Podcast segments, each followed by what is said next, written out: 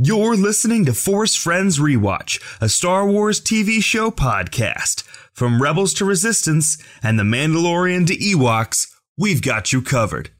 Here's your warning there will be spoilers. And there will be swearing, because our host just gets so gonk darn excited to talk about these good, good shows.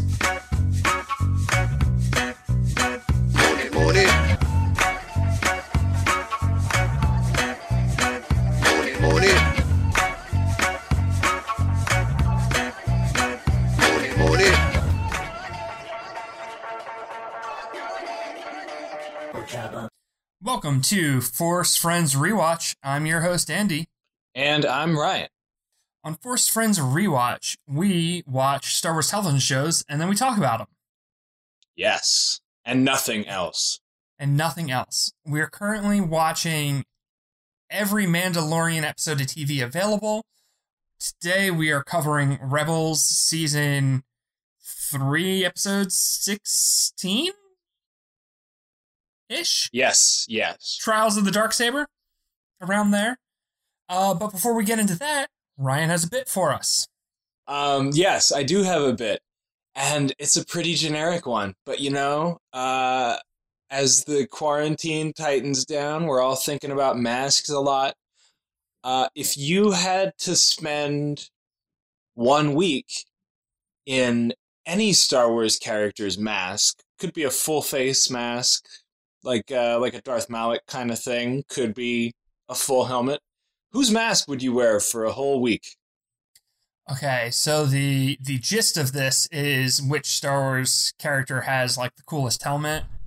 I guess, That's but it, you know, you could take a couple angles. You know, whose mask would you want to be stuck in?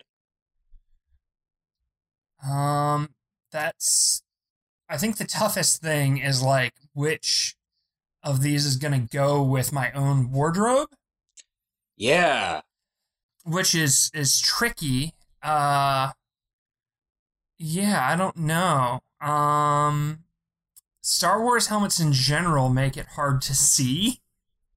yeah. So I think I'd want one that, that gave me good range of visibility. Uh, I used to be a stormtrooper in the 501st, and that's very hard to see in.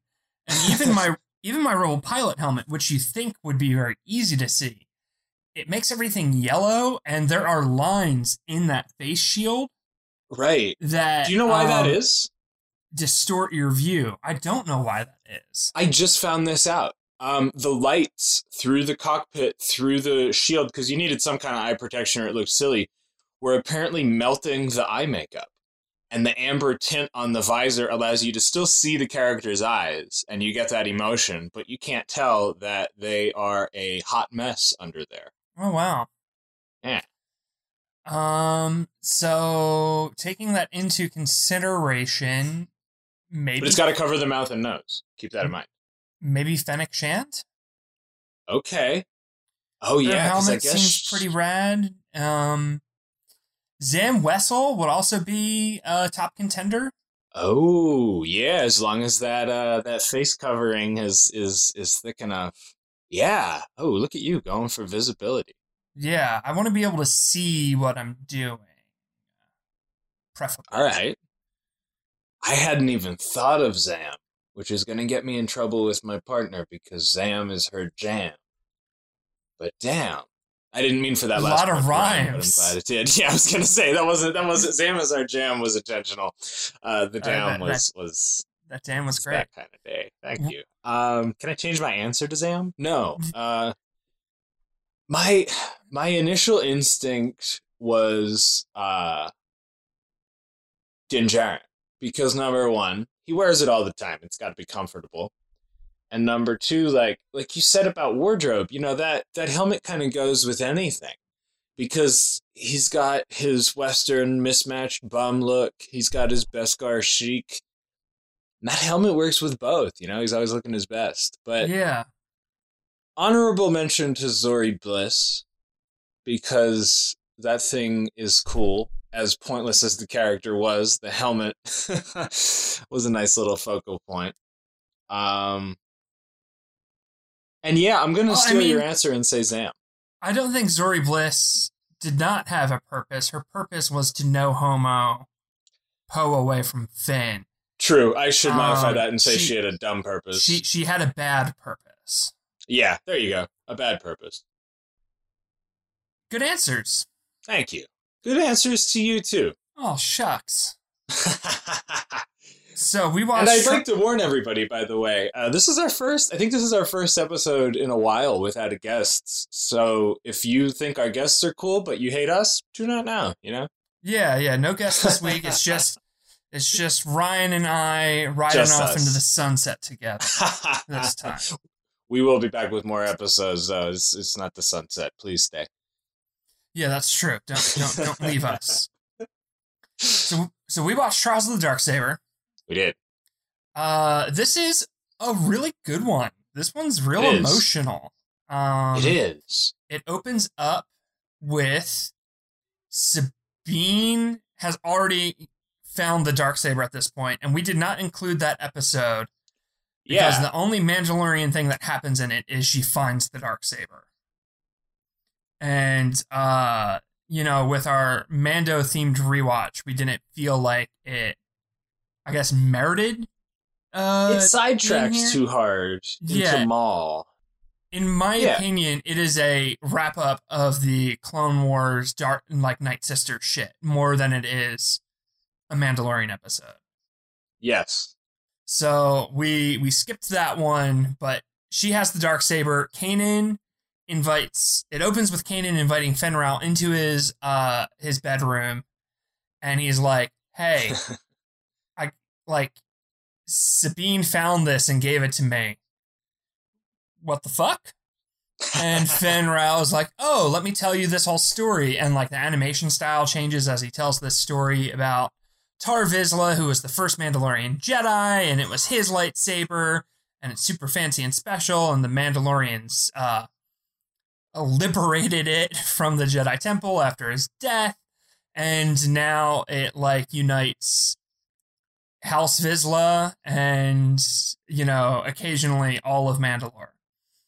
And Kanan's like, "Oh wow, um, I don't want it," and uh Fenn Rau was like, well, yeah, like we should train Sabine how to use it. Da da da da. Kanan's like, I don't know. And then they have an intervention for Sabine, and they're like, you have to unite your house so that they'll join the rebellion. And she's not really thrilled about it, and Kanan is not thrilled about it. And Ezra is like, I'm going to be better at Sabine than this, so I'm kind of on board. Uh, and Sabine, Ezra, and Kanan go out into the desert to have like lightsaber boot camp. Kanan kicks Sabine's ass and then makes Ezra train her a bunch. And uh, he's in like full Buddhist warrior monk mode this episode. Like he's very yeah, detached. this is very Jedi. Yeah. he's very serious. He is more serious training Sabine, I feel like, than he ever was Ezra. And I think there's a few reasons for that that we can get into. But Kanan has some talks with Hera. They don't go great. Fenn Rau shows up, gives Sabine some like fucking rad Mandalorian upgrades. Sabine kicks Ezra's ass, then fights Kanan and loses again, and then they separate for a while and cool off, and then they go again, and Sabine kind of directly confronts her trauma over why she doesn't want this. And I think by the end of it, it's Sabine and Kanan both realizing that she's ready at the same time. And then the episode kind of ends. Yeah. Excellent recap. You should rewatch it if you have not seen it in a while. It's a damn good episode. Yeah, it it really is, and it it establishes so much of what's to come, but it tells its own story. Which, on that note, uh, when I was reading about it, like the behind the scenes and whatever, do you remember the episode Warhead where uh, there's those Imperial droids that look like protocol droids, but they're secretly like weaponized? Yeah. So that plot line and Sabine's training were supposed to be part of the same episode. Like that was going to be a subplot in this, so Zeb had something to do. I am so glad that didn't happen because this story deserved its focus. Yeah, it's almost a shame that this episode was stuck in the TV format and not the Disney Plus format that we have been getting spoiled with, where episodes can be however long they Yeah. they need to be to tell the story they're telling. Agreed. Because this episode could have used another four minutes. At least, yeah. Yeah. I mean, it's such a great character moment for everybody, really. Like, Ezra grows, Sabine grows, Kanan grows. Uh, it- it's great. Yeah, and I completely agree with you. As much as I love like Zeb and Chopper and AP5, like the fact that this episode is such a small cast, I think really makes it shine. Definitely.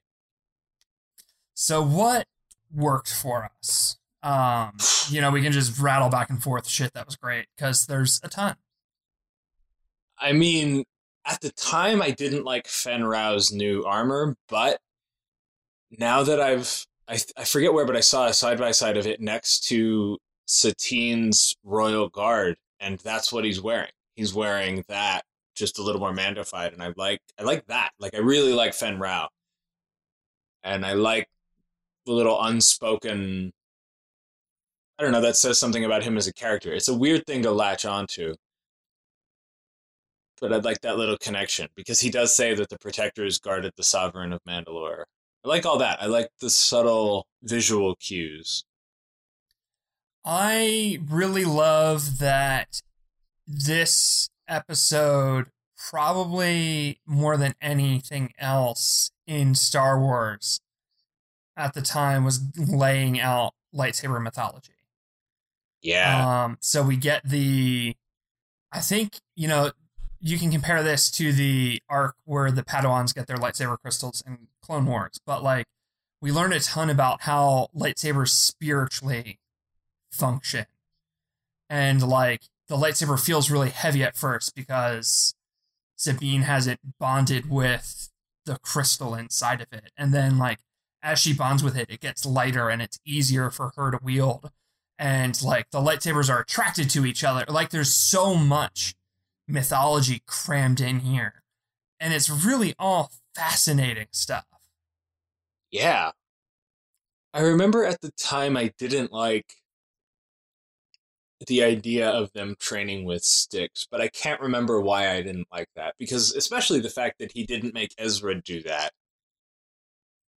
The fact that Kanan didn't believe that Sabine could do it I guess it was. I mean, Kanan has an inherent prejudice against Mandalorians. Not Sure. like a hatred, but like, what is it with you Mandalorians? She's so Mandalorian. Like, yeah. Yes, yes. And the fact that he was hesitant to train her, combined with the fact that he still did, and then the fact that, like, he found a way to reach her. I mean, that's Kanan. I think the big thing holding Kanan back was Sabine's imbalance. Like, Sabine has been hanging onto this trauma with her family. Yeah. And, like, Kanan is such a, like, a monk of a Jedi that, like, that imbalance he knew was going to be difficult to break through. And uh, this kind of leads into my next positive, which is Freddie Prinze Jr. is such a like nerdy Jedi fan. Like he is really Yeah. into the philosophy of Star Wars and the philosophy of the Force. And any episode where Kanan gets to do that shit is fantastic because you know Freddie cares so much about that aspect of fandom. So this episode where he gets to like wax philosophically about balance and uh you know where your focus is and what it means to wield a lightsaber and be a Jedi and like those conversations are fucking great. Yeah, Freddie really shone through, like, his enthusiasm. You could hear it in the way he delivered those lines. That's an excellent point. Kanan and Hera fucking Oh. great. Anything Kanan and Hera.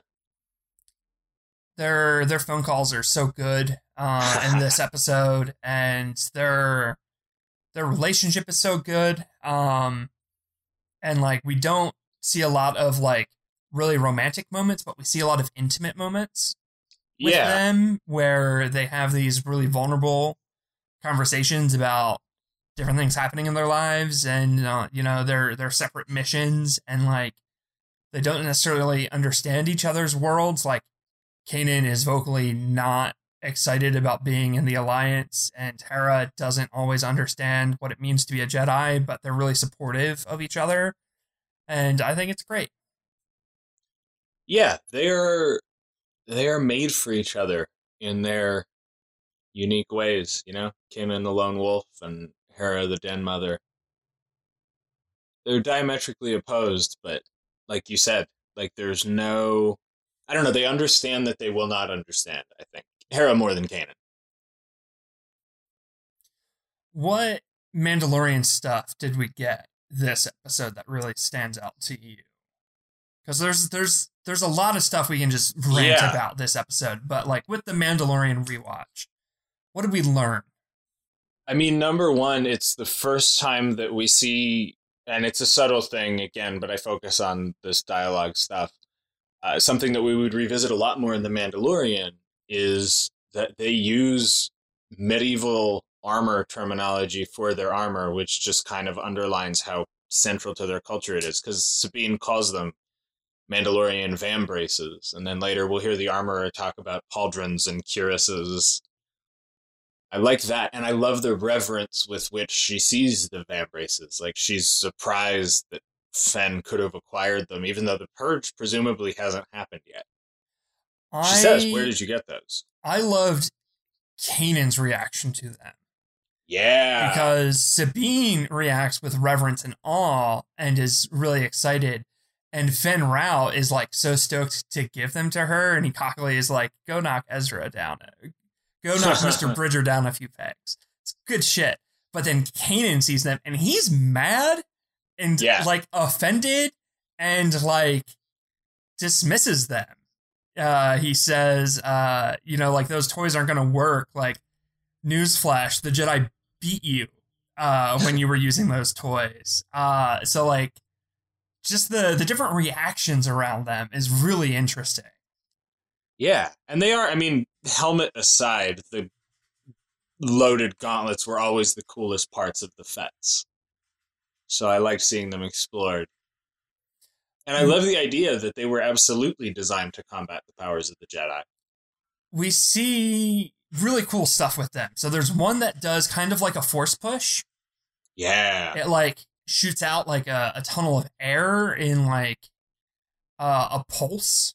Then there's one that is kind of a force pull slash a grip where it can like tie someone up or uh, it can wrap around something and bring it back to you. Um, there were Which darts. we first don't we There- first see that in uh we see that in Return of the Jedi. yeah, Fett, yeah. Fett uses a very similar thing to wrap up The darts. Although his doesn't light up. Yeah. Uh, we get some darts. We get uh, a flamethrower, and I think that's it. Uh, oh, and the shield. blasters on one of them. Yeah, and the shield. The She shield doesn't is use very the cool. shield here, but we know that's here. Um, although I guess after after the Mandalorian, seeing him block lightsabers with his Beskar, it raises the question why the shield is necessary, unless they're not using Beskar. Um. Well, like for instance, we see Sabine hurt herself and cut through one of the gauntlets with the dark saber. True. So, um, it, So they're probably not Beskar. It could be that they are Mandalorian in origin and not hundred percent Beskar, or That's probably it. only partially Beskar. Because like Din's first set of armor was Mandalorian, but it wasn't hundred percent Beskar. Right. So um, that could be what's going on with these. We don't know. But yeah, really good shit. Obviously, the mythology stuff we get around Tar Vizsla is oh, super that interesting. cartoon is beautiful, and the the symbolism of the Mandalorian pulling the dark saber out of the Jedi Temple, but it's the central spire. I love that little cartoon at the beginning. I don't know if we'll ever get a story around Tar Vizsla, but it would be really cool if we did. So I was just reading um, the Phil Szostak book, The Art of the Mandalorian. It's that big coffee table book that's just it covers the whole development of the show in chronological order. And there was an interesting little tidbit in the first chapter where I guess um, it would have been about eight or nine months after this episode aired, shortly before The Last Jedi came out. And Jon Favreau finally got a meeting with Kathleen Kennedy where he told her his idea, which at that point was pretty much just Din and the child.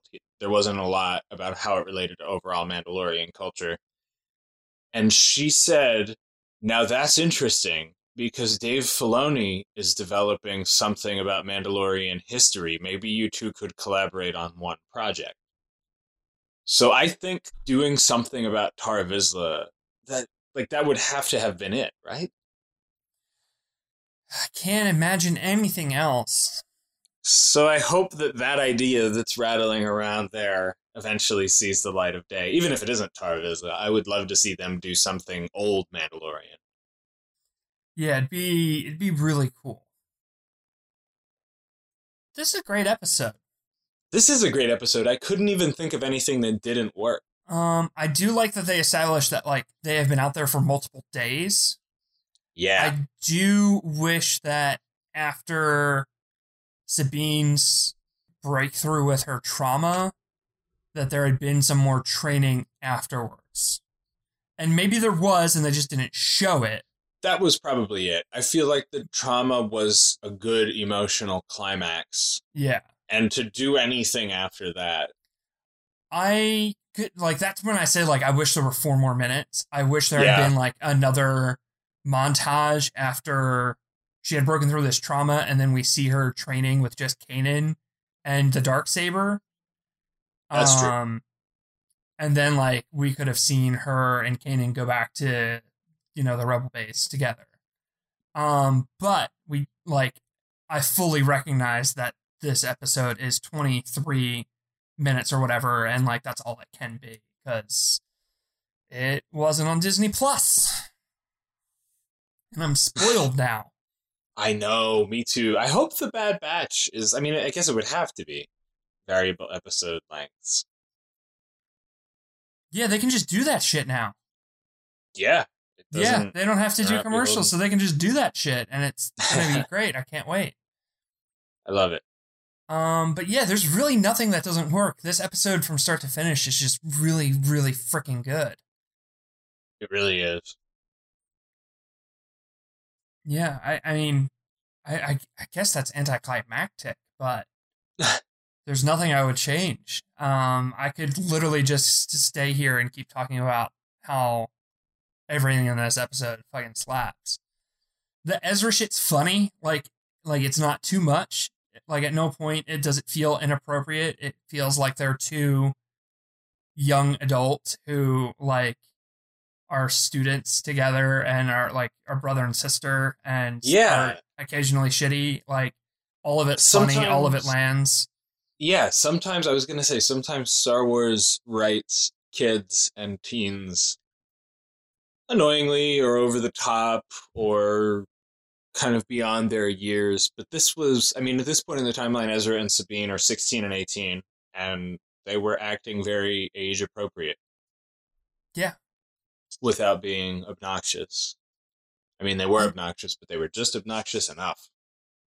and like there there's scenes where they are competing with each other but then there are also moments where you see that they still care for each other very much um Yeah. it's good it's it's it's all good It is all good. a ton of mandalorian lore a ton of great lightsaber and jedi lore um i don't And think beautiful we, character moments. yeah beautiful character moments i don't think we mentioned the effect the dark saber has on other lightsabers and that's super cool like saber locks in general in star wars are neat but the dark Yeah. saber when it saber locks the like white parts of the blade kind of dance off of it more it's real weird beautiful. it's real It's weird it's real neat Yeah. Can't wait to see that in live action. To be honest, that'll be real cool. I know. All right. Well, I guess we'll uh we'll stop it here. Um that's gonna do it for us. Follow us on Twitter at Force Friends Pod. Give us money at Kofi slash Force Friends Rewatch. Shoot us an email at forcefriendsrewatch at gmail.com. We want to give a huge thank you to Bristol Podworks for that intro and for being our producer. Go reach out to them to make your podcast dreams come true. And lastly, we will be teaming up with some other Bristol Podworks shows to form a Patreon. Keep an eye here and on our Twitter for more details. Bam. Ryan, what do we say? What do we say to end the show, Ryan? We say.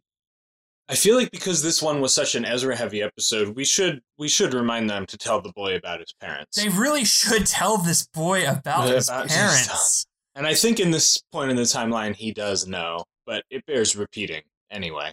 Uh, but this is the way. This is the way. This is the way.